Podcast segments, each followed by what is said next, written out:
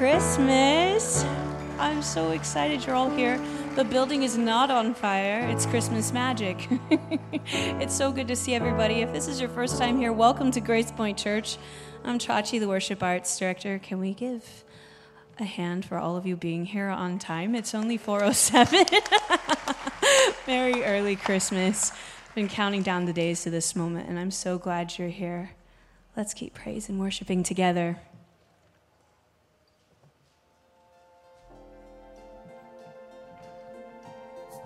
I will be so surprised if you do not know this song, and I will be so sad if you do not sing it out loud with me. Even the kids should know it.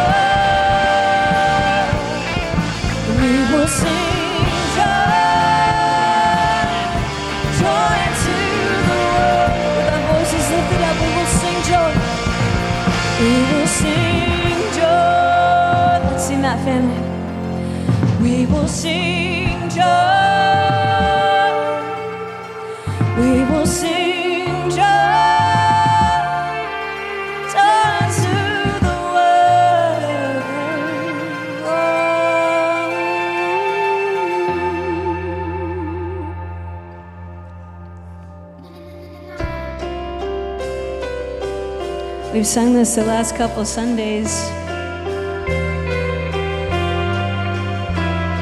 And it's such a joy to share it with you, especially on a day like this.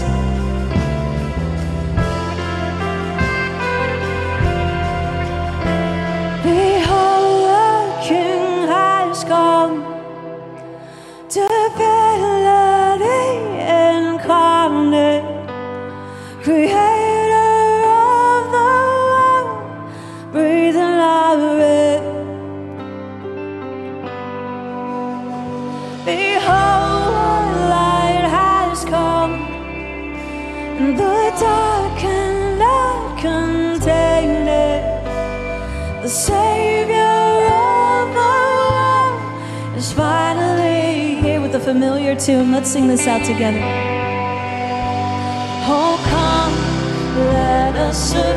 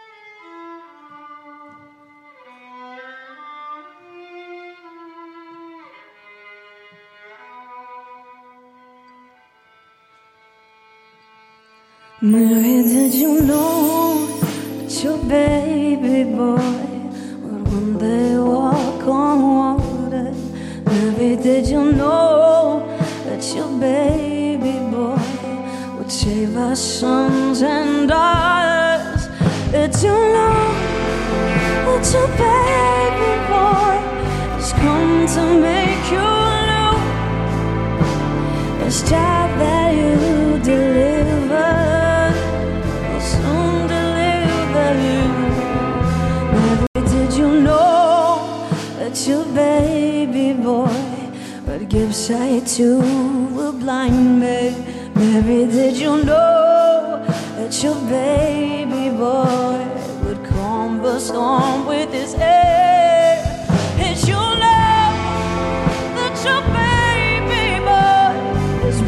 will angels cry when you kiss your little baby? You kiss kissed a face so right. I'm happy. Did you know?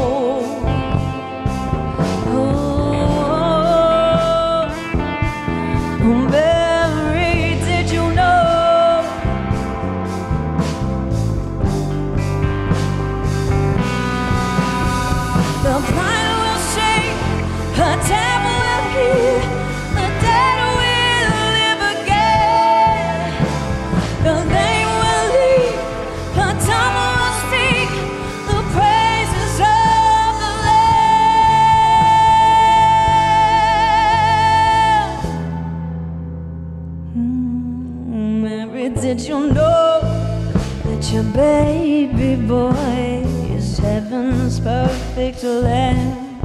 Mary, did you know that your baby boy would one day rule the nations?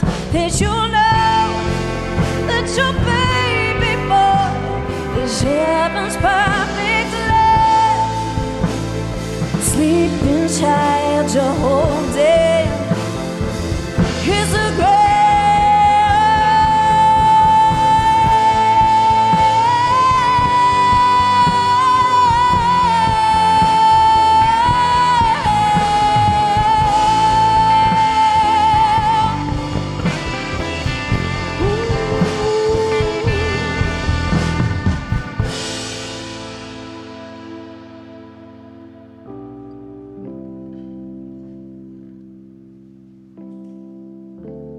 God, we thank you. We thank you with the depth of gratitude that we can give as we stand here in these moments. I just pray time slows down as we remember why and we find solace in the birth of your son this evening. We love you and we praise you.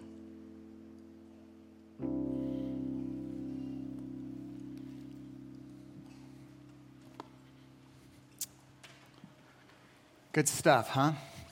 Have a seat, everybody. You know, I see people uh, crowding in the back. There's always room in the front row. That's just the way it is. You, it's a little harder to sneak out when things get a little kooky, but, uh, you know, it is what it is. So, Merry Christmas Eve from Grace Point Church. Uh, we have some people that were blessed to uh, join us uh, from all over, and, uh, but it really is special to gather together in this auditorium. So, again, Merry, Merry, Christmas Eve. I want to say also that we also have uh, a service tomorrow morning. Um, if uh, you, would like to come back, but uh, you have some good options tomorrow morning. A great option is to stay home. Let's just be honest, okay? And so, and uh, so, but those of you that want to come on out, uh, we'll go ahead and uh, have have something special there as well. But tonight really is a special night and we're going to be focusing in on uh, what makes Christmas Eve so special. This really is a special season, and one of the uh, reasons why so many look forward to this Christmas season, so many enjoy this Christmas season, is the gift giving. And again, it's, it's fun that we don't have a kids' ministry tonight. All the kids are in here, and we're so glad that we're getting together, young and old, and kids would all agree that. Uh, getting gifts at Christmas is a good idea, right? And so, what I'm going to be talking about tonight for kids and adults are the two types of gifts that we all experience. And, and kids, this is uh, true for you as well. There are gifts we want, and there are gifts we need. And some gifts are both. We want and need. Some gifts we don't really want, but we certainly need. And, and some literally gifts are neither. And those are bad gifts. So we're going to talk about some, some gifts uh, tonight, actually, uh, how, to, how to give better gifts.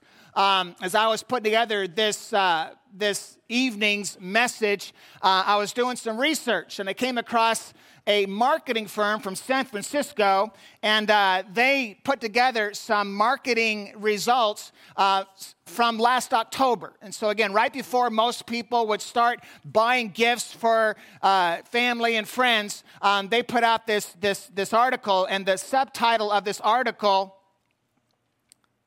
uh, is uh, some holiday gifts are more appreciated than others. Well, I think that really is true. And so they surveyed thousands of consumers uh, 18 years and up for this marketing research back in October, a couple months ago. And uh, before most people began to do their shopping, over 2,000 adults in the United States, over 2,000 adults in the UK, over 1,000 adults in Spain, and over 1,000 adults in Germany.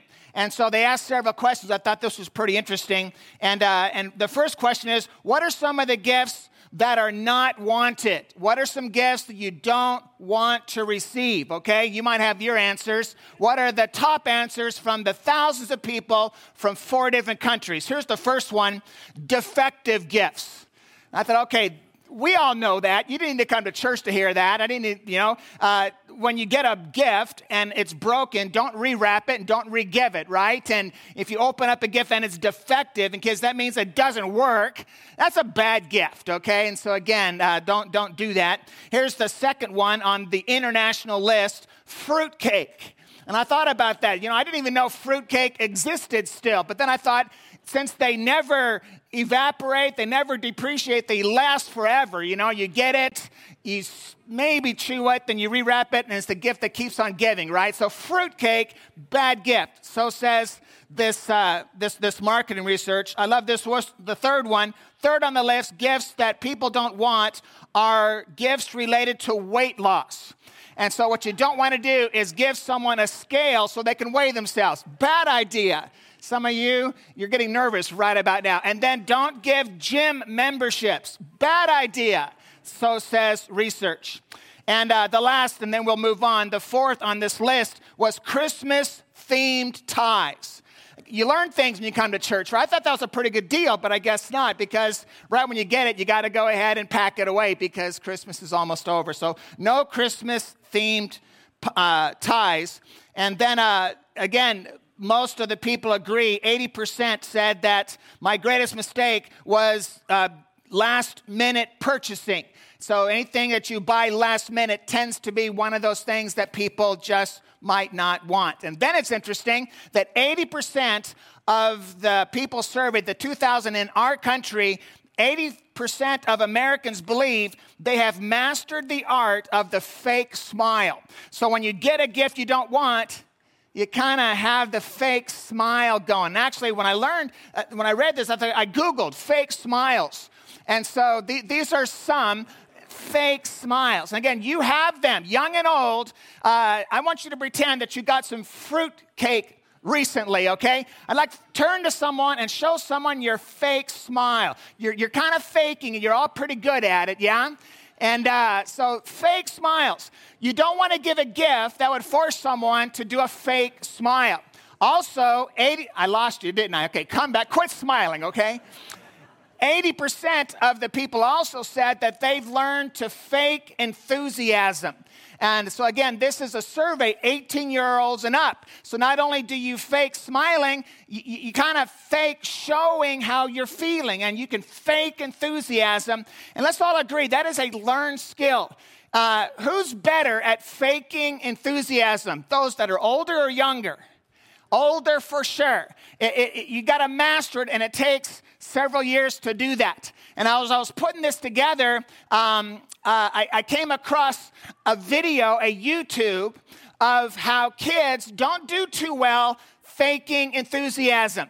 And so there was a talk show host, and uh, this was again a couple of months before Christmas, and they uh, shouted out to all of the, the, the adults that were tuning in and says, Here's what we want you to do, parents. We want you to go ahead and tell your kids um, they can have one early Christmas gift a couple months early, but wrap something you know they don't want. And then video their response and then send it back so we can show the world. And so, again, uh, I thought this was interesting. So, adults uh, do a little bit better faking enthusiasm. Uh, take a look. What'd you, what'd you get, Charlie? I don't like this. Oh, What is it? An old banana. An old banana? Isn't that exciting? What are you doing? Looking at. Oh, okay. Wow. A battery and an onion. Maybe I don't, What's wrong? I don't want an onion. Did you smell your onion? Here, smell it. Oh, I smelled it.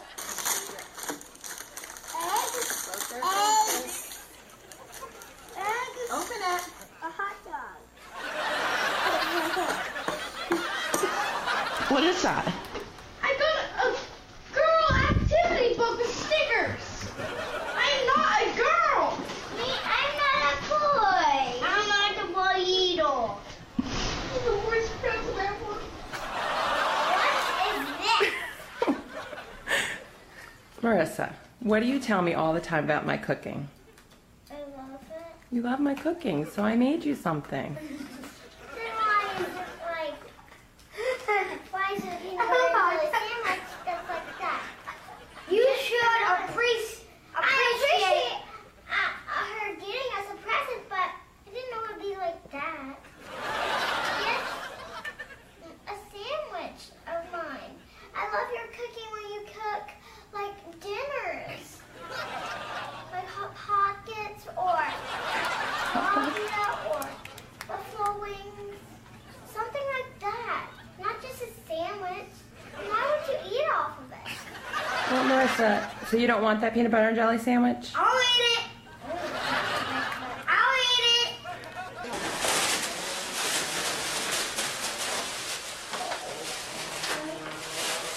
What? I got ponies. That was your great grandpa's hammer. I got ponies. What, guys? What's wrong? You're not excited about your I got presents? ponies. I don't want ponies. They're girl. They're for girls. Guys, we, Mine is a stupid book. we thought really hard about what to get you this year. Well, you didn't do a very good job.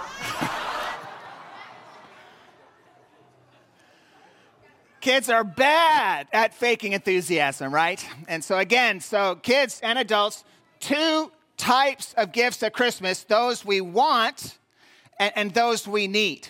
And actually, let me give a shout out to those that are part of Grace Point Church. Um, we offered a challenge because our missionary down in Tijuana uh, a couple months ago, they asked us to go ahead and put together some shoe boxes um, and, and put some gifts that kids want and some gifts that kids need in shoe boxes. And then they needed 500 to go ahead and bless the neighborhoods that uh, we're, we're, uh, we're, we're ministering alongside.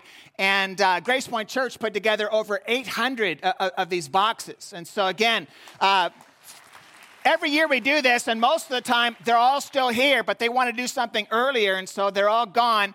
And uh, these are some of the, the pictures of what, uh, what happened literally th- th- this past week.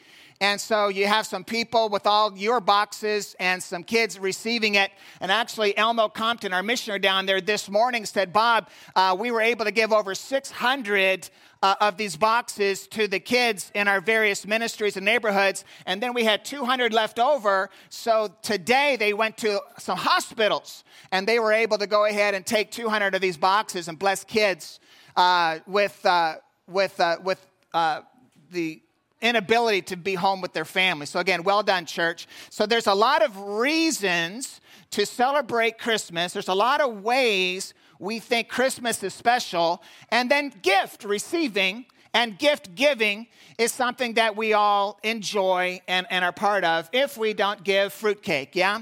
And uh, so, uh, at Grace Point Church, related to gift receiving and gift giving, let's talk about God's greatest gift because literally, Christmas morning is not the calendar morning of when Jesus was born, but it is the morning that we celebrate his birthday. And so, what I want to do is relive with you, retell with you one of the two Christmas stories found in the Gospels. And what I want to do, let's hone in on three gifts that were given to Jesus, and then let's take a look at them. Were they gifts that were wanted, or gifts that were needed, or both. So let's take a look at uh, one of the two Christmas stories. There are two Christmas stories in the four Gospels. Matthew, Mark, Luke, and John are the Jesus stories in the Bible. Matthew and Luke are the ones that include the Jesus Christmas story.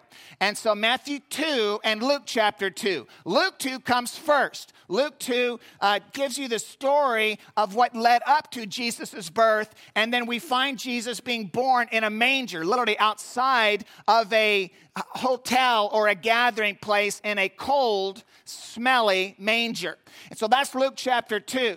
Matthew chapter 2 takes place a couple of years later. So Jesus is no longer in a cold, smelly manger. He's in a warmer, cleaner condo in Matthew chapter 2. And that is when these magi or these wise men from the east, east of the Jordan, east of, of, of, of, of really the people that were well acquainted with Israel at that time. God led some magi, some travelers from the east, hundreds of miles to find this new Jesus who would be born king. So, what I want to do is, I want to hone in on these uh, magi, these travelers, and let's focus in on these three gifts. And it's interesting, we three kings of Orient are, well, they didn't come from the Orient. They weren't kings, and there's probably more than three, okay? Because you don't want to take these gifts and just three because you'd get mugged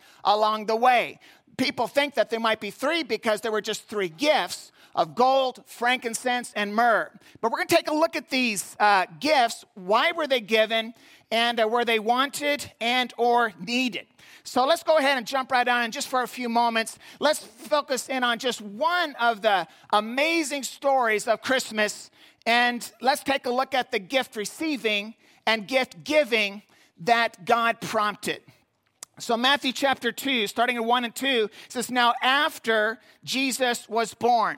So, again, uh, the the magi, the, the, the eastern travelers, never met the shepherds, okay? The shepherds are in Luke chapter 2. They were there when Jesus was born. The shepherds now are long gone. And now these guys show up most likely when Jesus is about two or three. So no longer in a smelly manger, now they're renting a condo still in Bethlehem. So now after Jesus was born in Bethlehem of Judea in the days of Herod the king, behold, some wise men, some of your translations call them magi, that's a Greek word for the same word, uh, from the east came to Jerusalem saying, Where is he who has been born king of the Jews? For we saw his star when it rose and have come to worship him. So they were way from the east. They were stargazers, and literally they were also God seekers. We'll talk about that in a minute. But God laid it on their heart to come find this new king, and God used a star because they were stargazers. God always speaks into the language and culture of the people to get our attention. And so it just makes sense that if you're looking at stars, I'll give you a star to follow. And so this star led them to uh, the, the approximate area of Jerusalem and Bethlehem. Now, if you've been to both or, or, or, one of them, uh, you, you will remember they're just like two miles apart. They're very close. So these wise men, they're following this star and they get to the general region, and then the star stops, and you know, God leads them to where God wants them to be. And then of course, you'd go to the capital city of Jerusalem. You wouldn't go to the smaller, uh, less, uh, uh, you know, prominent town of, Bethlehem. So the star's kind of up there. They go to Jerusalem and they start asking around, where's the new king? Where's the new king of the Jews? We have seen his star. We follow the star. We're seeking God's direction. And we're here to go ahead and worship. We're here to welcome him. Matthew 2 1 and 2. So it's interesting that uh, they went to the place they thought a king would be born, but God said, no, we're going to go ahead and have Jesus be born a couple miles away in a smaller town in Bethlehem. So let's go ahead and kind of keep going in the story here. Take a look at Matthew 2, verse 11. So, and going into the house, they saw the child with Mary, his mother, and they fell down and worshiped him. So let me go ahead and kind of give a few more details with this. So they go to Jerusalem, they ask around. King Herod gets nervous. He's an insecure king. He doesn't want any other kings growing up anywhere close to where he is trying to rule as king.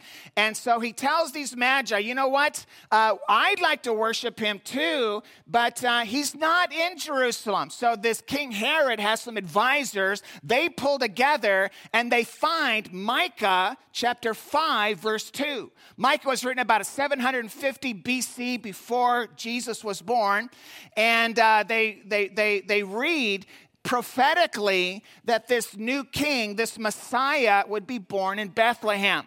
And so uh, they don't know when, but now Herod's putting the pieces together. Gonna be born in Bethlehem. They're coming. They're saying he's been born. So what Herod says is, hey guys, I want you to go find this new king and then come back to me after you give him your gifts. Come back to me and then let me go and give, uh, give him my gifts too. And so that's what's going on here. So now no longer they're in a manger. So now they're in this, uh, th- th- this uh, uh, uh, more of a, of a, of a um, permanent place. Matter of fact, I love this picture. Take a look at this picture. And uh, I love this picture for a couple reasons. It's not your typical nativity scene, but you have uh, Mary and, and toddler Jesus. And then you have this wise man underneath the arches holding his chin, yeah? And I think this is a helpful picture because I bet you he was curious how are these gifts going to be received? Are they wanted? Are they needed?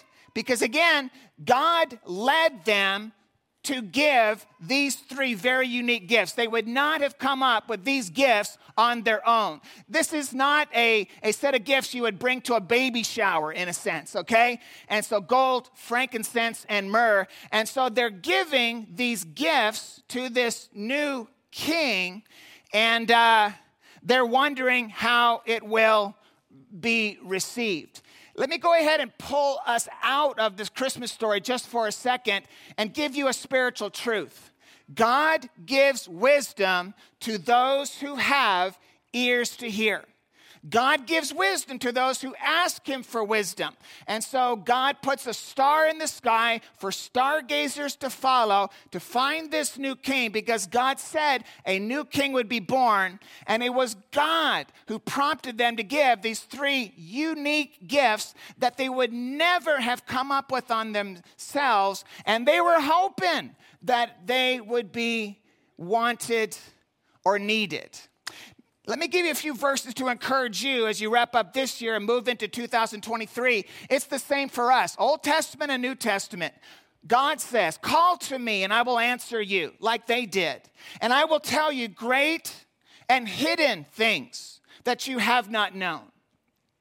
James chapter 1, verse 5 If any of you lacks wisdom, let him ask God. Don't try to just wing it on your own. And God gives generously to all without reproach, and it will be given him. One of my favorite verses is Jeremiah 29 13. You will seek me and you will find me when you seek me with all your heart. So, again, when God has challenges that He has allowed into your life, now, God doesn't create challenges, uh, He allows challenges. Um, this is a broken world, but many times you're in a situation where you need discernment. Be like the wise men and uh, not just try to wing your way, but seek God's way. And God promises to guide you as God guided them. But the way He's to guide you is to stretch you. One of my favorite verses is Isaiah 55. Uh, these, these magi, are you sure? These seemed kind of strange gifts. I've never had gifts like this given to a child. And so I just hope we're, we're, we're to go ahead and get this right. And uh, Isaiah 55, 8, 9. Some of you, you've lived this verse uh, this past year. My thoughts, God says, are not your thoughts. My ways are not your ways. For as the heavens are higher than the earth, so are my ways higher than your ways, and my thoughts than your thoughts. So again, not only did the Magi uh, take a step of faith to say, We're going to follow your promptings. We're going to give these strange gifts to this new king, and we are just hoping we got it right. Same time is, uh, it's a good bet that Mary and Joseph were not waiting and praying and hoping, wanting for gold, frankincense, and myrrh. I just can't imagine Joseph in their condo. Uh, hey, uh, Mary, uh, Jesus' next birthday's coming up, and how about we pray for some gold? How about we pray for some frankincense to kind of smell up the room for Jesus? How about if we ask for some myrrh? And we'll talk about that. The myrrh was not given for someone that is to be born, myrrh was given for someone that is to die. So, my guess is just as stretching the Magi were when they were giving, it was stretching for Mary and Joseph for the receiving. So, let's take a look at these, these, these three gifts, and, uh, and let's take a look at gifts where they wanted and or needed. Here's the first one. See, God knew this more than the Magi knew this. But this is the one of the three that would make most sense because they knew that a king was born. I don't want you to not miss something. In, the, in Matthew 2, it doesn't say one who will become king at a later time.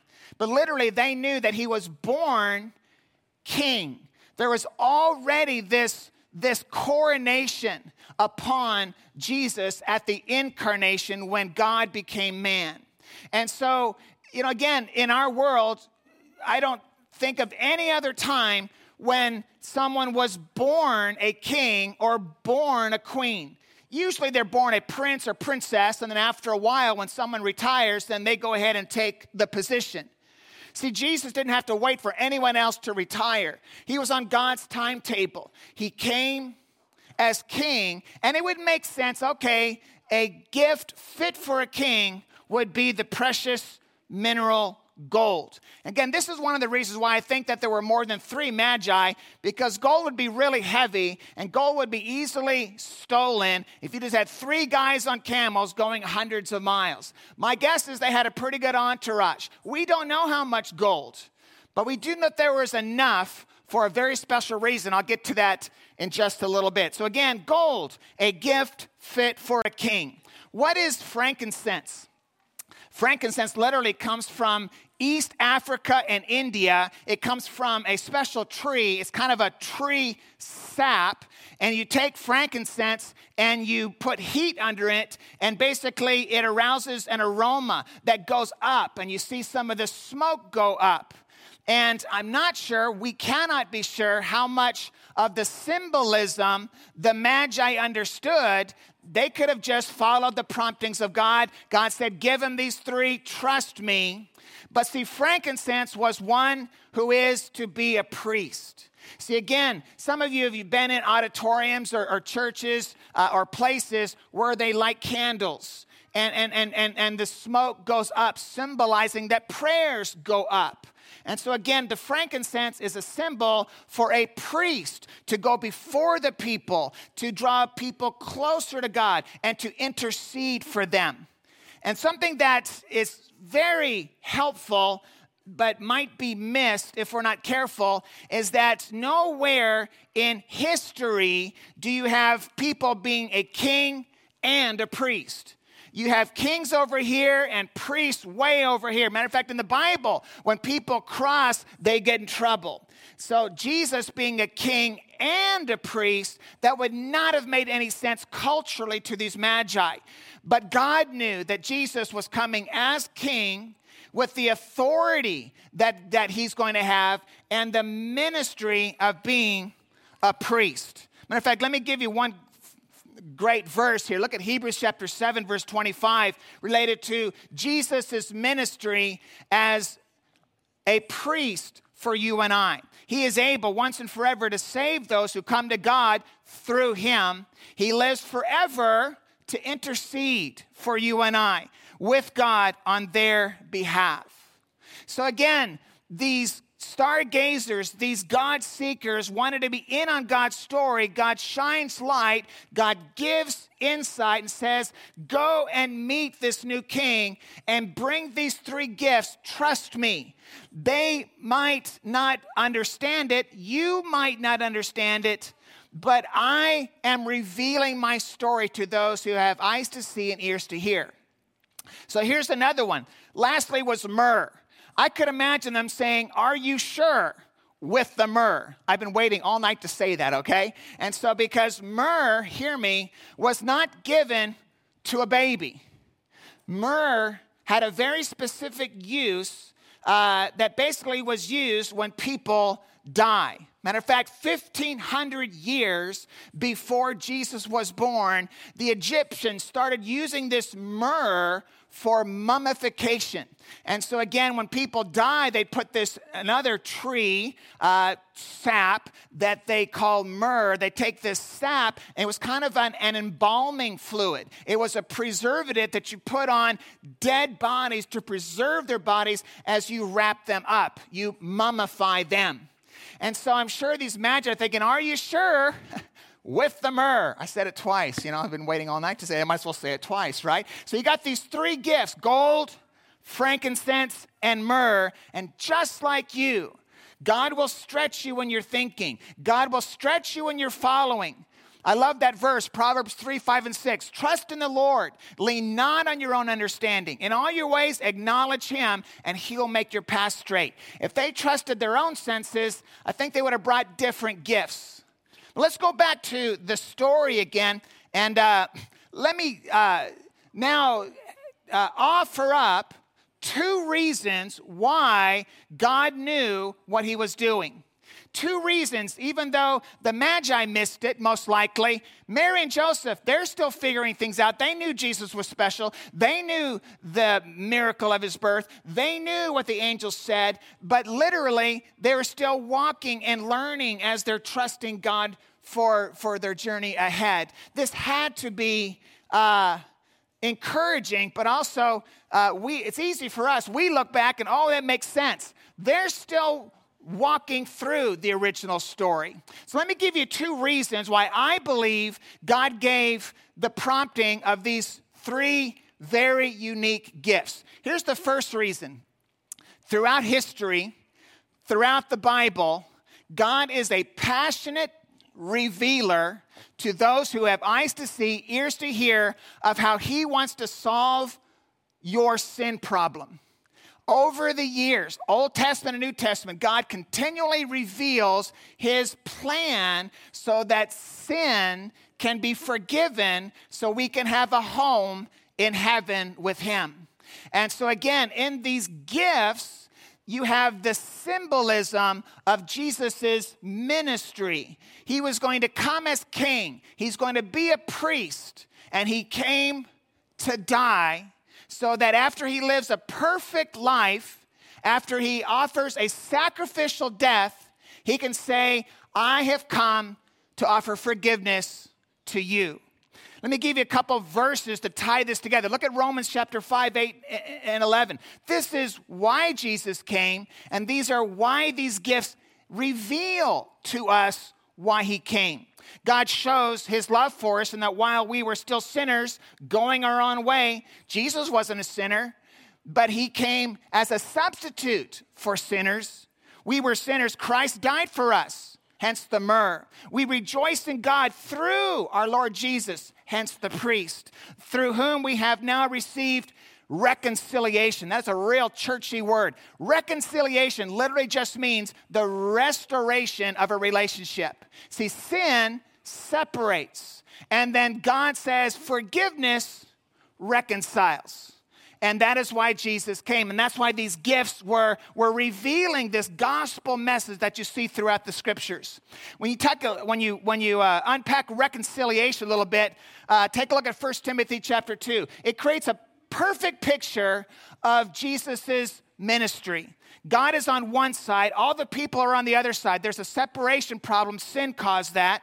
And Christ Jesus, the Messiah, who is called Jesus, is between them to bring them together by giving his life for all mankind. So, the first reason for these strange gifts, even though they weren't wanted, they weren't expected to give or receive. God said they were needed so that people then and tonight can, can, can better understand that Jesus came. His ministry was needed because forgiveness is now offered. Reason number one. Here's another reason. So, this first reason was more spiritual, relational, uh, so that we can be united with God, we can be reconciled to God. The second reason is really pretty cool. It's more physical, it's more practical, and Mary and Joseph and the Magi had no idea until it happened. So let me give you a little bit more of the story. Take a look at Matthew chapter 2, verse 13. Now you remember Herod, King Herod, told these magi, go find this Jesus, Micah 5 2 in Bethlehem. You find him and you come back and tell me where he is so I can find him. And uh, I have a couple gifts for him too. But see, Herod was a bully. Herod was an insecure king, and he wanted to make sure Jesus never grew up. And so take a look at Matthew 2, verse 12. Uh, and being warned in a dream after they gave their gifts, after they hung out with Mary and Jesus, uh, Mary and Joseph a little bit, and being warned in a dream not to return to Herod, they departed to their own country by another way. See, they're still seeking God. They're still hearing from God, and God is directing them away from the one who would want to do Jesus harm. And so again, the Magi go away. Now take a look at Matthew 2, verse 13. So Herod's upset. He knows that this new baby probably is born if what the Magi said is true. So now Herod is starting to go look for Jesus. And then God speaks to Joseph and Mary. Take a look at Matthew 2, verse 13. Now, when they had departed, behold, they being the Magi going back east, an angel of the Lord appeared to Joseph in a dream and said, Rise, take the child, his mother, and boy, if you have your Bible, circle the word flee. You know, in the Greek, you know what that means? Run really fast, okay? Flee. Don't just go ahead and take your time packing up and, and, uh, and having one more, you know, uh, breakfast. Uh, no, you get up and you go. So flee to Egypt and then remain there in Egypt hundreds of miles away until I tell you, for Herod is about to search for the child.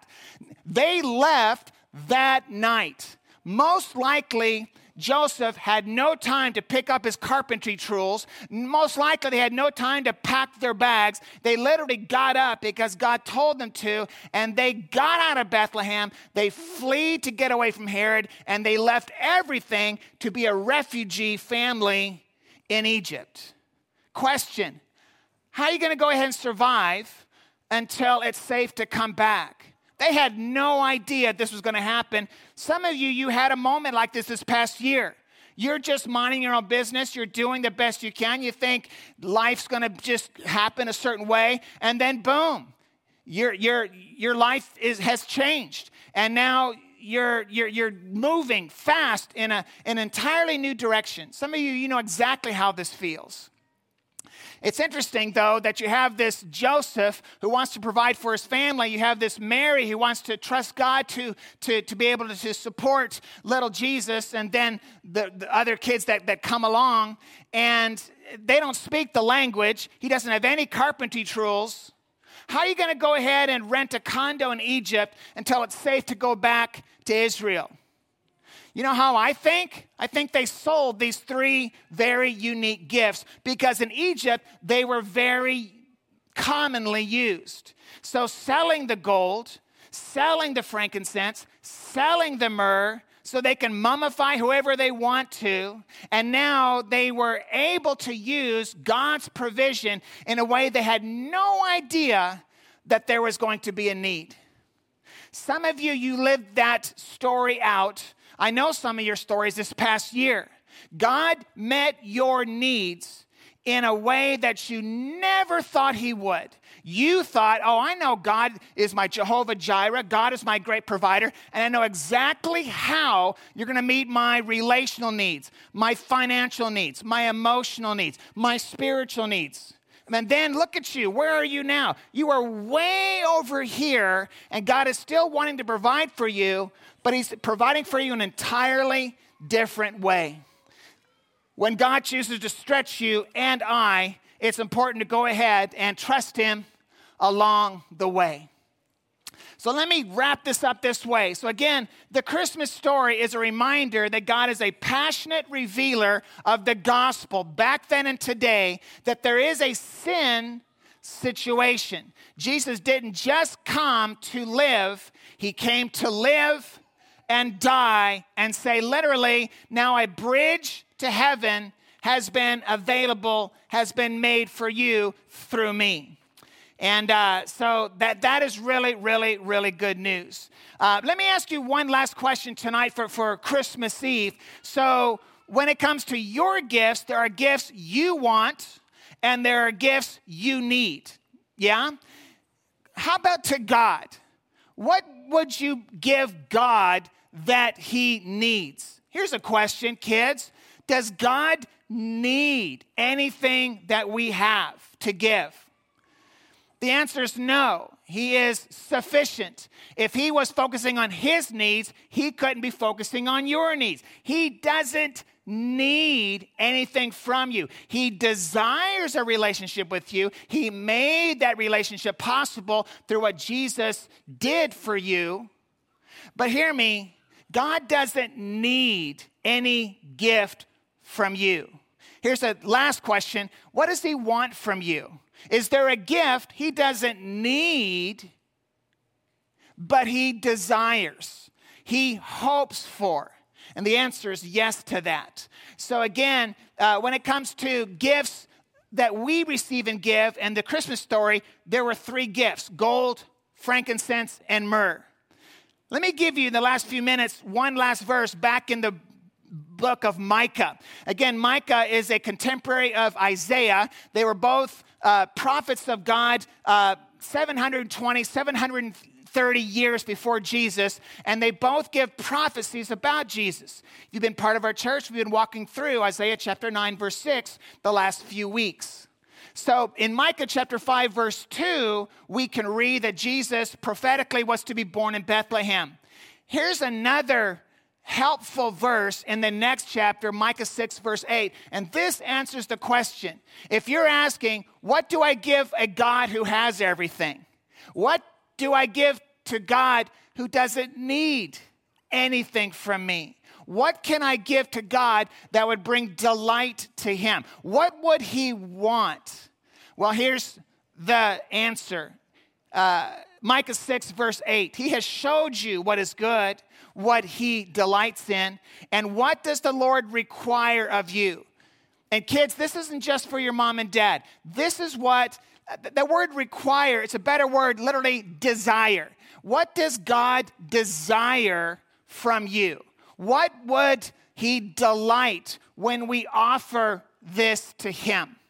This is what he desires. Do you see the three? To act justly, to love mercy, and to walk humbly with your God. These are the gifts. Let's just remember December 25 is not the date, but it is the day that we celebrate whose birthday?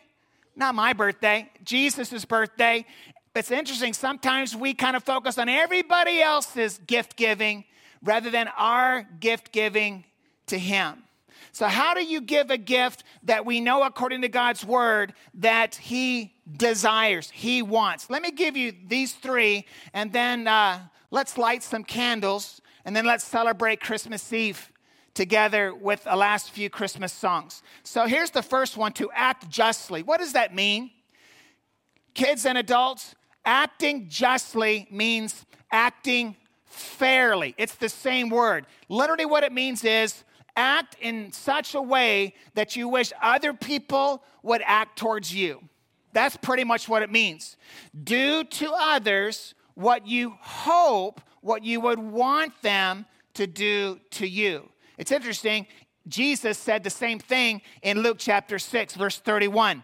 Why do you, uh, Luke 6, and, and as you wish that others would do to you, do so to them. So that's how you act justly. You can do that uh, this coming year. You can do this as you wrap up this year. Tonight, you can say, God, I want to give you a gift. I'm going to go ahead and I want to go ahead and love others the way you want me to. Not love others the way they love me back, but I'm going to go ahead and treat them the way I would want them to treat me. That puts a smile on God's face. Here's another one act justly, love mercy. This is a little bit different. Acting justly is do to others what you would want them to do to you. Do you know what love mercy means? Do better to them than they are doing to you. That's a little bit different. See, sadly, a lot of marriages, a lot of relationships, they, they, they get weaker when we just do to them what they did to us. Well, you're rude, I'll be ruder. I will be rudest. I will win this game, and you'll lose the relationship. See, loving mercy means I will not respond to your rudeness by being rude back. So, uh, act justly is I will do to you what I wish you would do to me. Loving mercy is I'm going to do to you lovingly, even when you don't love me back. Listen to me. How are you going to get that power? How are you going to get that desire? How are you going to get that to, to flow from your life? You need the power and the presence of the Holy Spirit. And that's what our church, at Grace Point Church, we want to help you understand how to tap into God's power so you can literally act justly and love mercy. But here's the last one. Don't miss this one is walk humbly uh, well, then Luke 6 35, the same chapter in Jesus' teaching, he says, God is kind to the ungrateful. God is not waiting for people to be kind before he's kind. And then he says, You be merciful, not waiting for them to be merciful. You be merciful, even as your Father is merciful to you. But here's the last one walk humbly with your God. What does that mean? How do you walk humbly with God? You listen to him, you follow him, you believe Him. You don't just figure out life on your own. The opposite of walking humbly is living pridefully, thinking, you know what? I'm going to go ahead and answer to myself. I'll do what I feel. I'll do what makes sense to me. God would say, It brings me delight when you trust me even more than you trust your feelings walk humbly with God. And let me give you an opportunity tonight to walk humbly with God. God says there is a separation between you and Him called sin. Sin separates. God says you can't solve it because you are in sin. You make mistakes, everybody does. So you needed someone to be your substitute that didn't make any mistakes. Jesus came without sin, lived perfectly without sin, died sacrificially without sin. And that is why on a cross he said, Tetelestai, it is finished, paid in full. I did it for you. How do you walk humbly with God? Say thank you. Say I receive you. Say thank you for solving my biggest problem so that I can go ahead and know that I can know you now and I can live with you forever. Let me give you one last snippet of Luke chapter 6, and this one's kind of a, an abrupt verse. Notice what it says in the same message I'm following, Luke 6. Why do you call me Lord, Lord, and live pridefully? That's pretty much what it says. Why do you call me Lord, Lord, and not do what I say? You're just following what you feel. Listen to me, so many people think that they're giving God a try by talking religious talk and attending religious meetings. That is not going to do you any good. God says, Listen to me more than your feelings. And why do you call me Lord when I'm not your Lord? And I, one of my favorite verses, last one, Matthew 11, 28, 29. This is how to walk humbly with God. Listen to Jesus, respond to him by agreeing to do what he's asking you to do. This is what Jesus says Come to me, all you who are weary and burdened, and I will give you a lot more work no, listen to me. Don't put this American work ethic and this drivenness into this. God says, I want your soul to find rest. How do you do that? Before you can have the peace of God, you need to have peace with God. And Jesus says, I can make that possible. Come to me, all you are weary and burdened, I'll give you rest. Take my yoke upon me. Let me guide your life. Let me have the steering wheel of your life. And what will happen? This is what God will give to you when you give your faith to Him. You will find rest for your souls. You bow your heads, let's pray. Father, thank you for Christmas. Every year we're reminded that Jesus came to us at Christmas. Emmanuel, God with us. Father, I pray that more than just a religious celebration tonight, there'd be an opening of many hearts where we would say, God, I truly want to trust you. I truly want to follow you. I want to act justly. I want to love mercy. And to do that, God, I want to walk humbly with you. I want to receive Jesus, the Christ, the one who came into my life as Lord to lead me, as Savior to forgive me.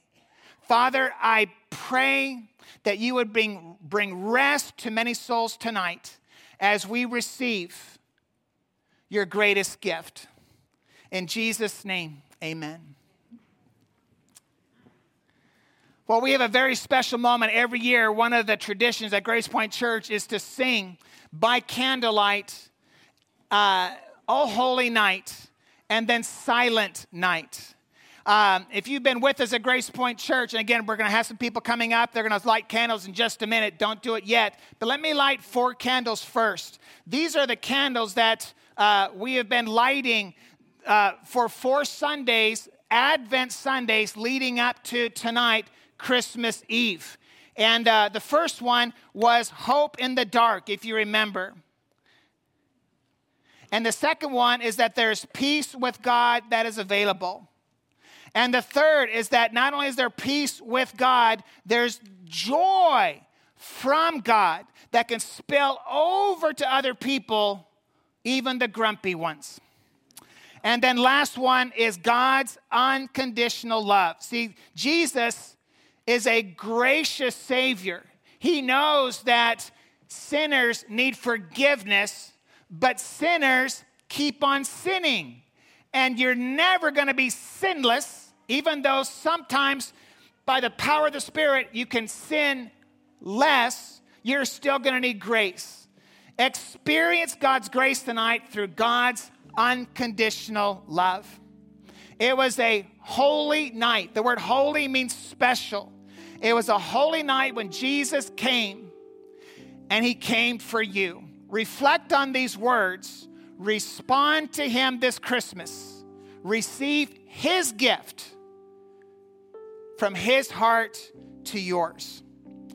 All holy night, and then uh, after all the candles are lit, uh, we're going to have you stand and sing Silent Night with us as we wrap up.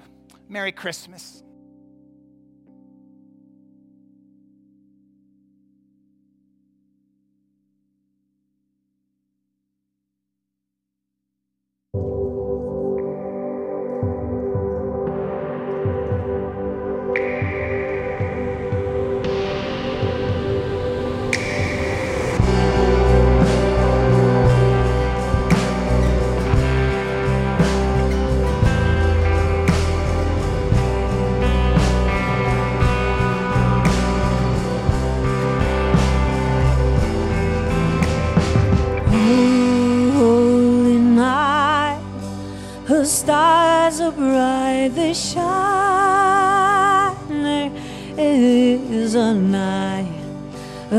Dear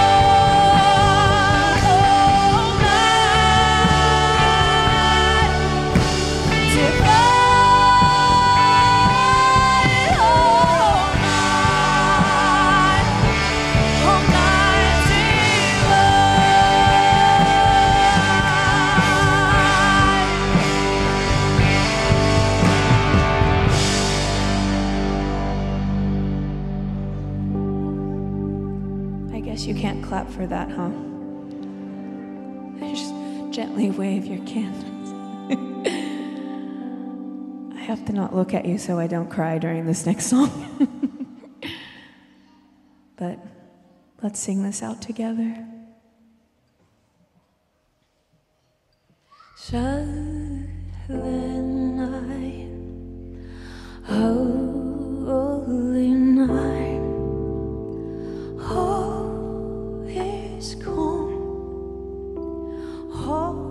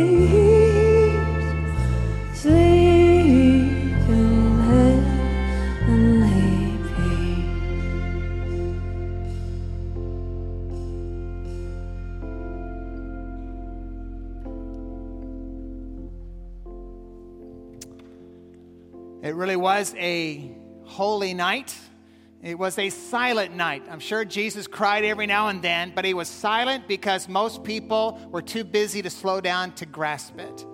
Slow down tonight, slow down a little bit tomorrow, and uh, reflect on God's greatest gift for you. So, on behalf of Grace Point Church, have a wonderful Christmas. You can please blow out your candles. You have some great options. Could we turn up the lights just a little bit? You have some great options the next two Sundays. You might just want to stay home and enjoy yourself, and that would be wonderful. If you want to come back tomorrow morning, we have one service. Could we turn up all the lights, please? There you go. Uh, we have one service tomorrow morning at 10 o'clock. Kids, adults, everybody, we're going to have a birthday party for Jesus, hear more from God's Word. And then a week from tomorrow is New Year's Day. You have great options. Stay home or come to one service at 10 a.m. Kids and adults, we're going to continue to grow together. And then two weeks from now, we're back to our normal service routine. Love you. Thanks for coming. Have a Merry Christmas.